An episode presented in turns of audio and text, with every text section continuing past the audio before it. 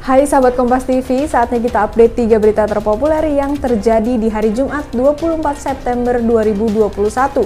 Bersama saya Dea Davina di Top 3 News Kompas TV.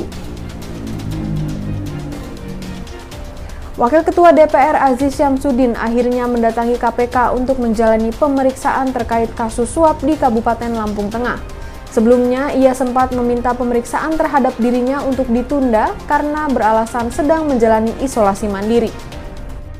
Aziz datangi kantor KPK sekitar pukul 19.30 waktu Indonesia Barat. Ia datang untuk menjalani pemeriksaan terkait kasus dugaan suap di Kabupaten Lampung Tengah. Sebelumnya, Wakil Ketua DPR ini mengaku sedang menjalani isolasi mandiri atau isoman. Aziz kemudian mengirim surat yang menyatakan tak bisa datang memenuhi panggilan KPK pada hari ini.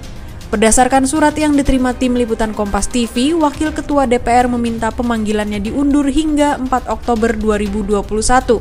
Surat tersebut dikirimkan pada Kamis kemarin 23 September 2021.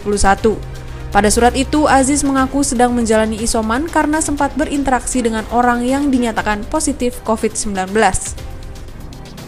Berita selanjutnya datang dari dunia hiburan. Komedian Tukul Arwana dilarikan ke Rumah Sakit Pusat Otak Nasional setelah didiagnosis mengalami pendarahan otak. Keluarga mengatakan Tukul dibawa sejak Rabu malam setelah sempat mengeluh sakit pada bagian kepala.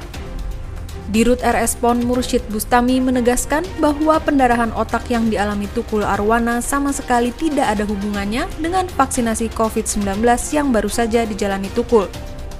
Apa pun merek vaksin COVID-19, tidak ada yang menyebabkan resiko terjadinya stroke atau pembuluh darah pecah. Menurutnya, secara ilmiah pun pendarahan otak tidak ada hubungannya dengan vaksinasi. Saat ini Tukul Arwana dalam kondisi baik. Pihak keluarga meminta doa kepada masyarakat untuk kesembuhan Tukul Arwana. Seorang prajurit TNI Angkatan Darat ditemukan tewas di Depok, Jawa Barat. Terdapat sejumlah luka di jenazah korban. Berikut liputan selengkapnya untuk Anda. Jenazah Sersan 1 Yorhan Lopo ditemukan warga di daerah Patumbak, Cimanggis. Warga menemukan dua orang terbaring di tanah garapan yang tertutup rumput liar. Satu tewas dan satu lainnya terluka akibat senjata tajam. Warga pun melapor ke polisi yang datang untuk mengevakuasi dua korban dan menanyai sejumlah saksi. Dua korban dilaporkan sempat berkelahi dengan satu orang yang diduga pelaku.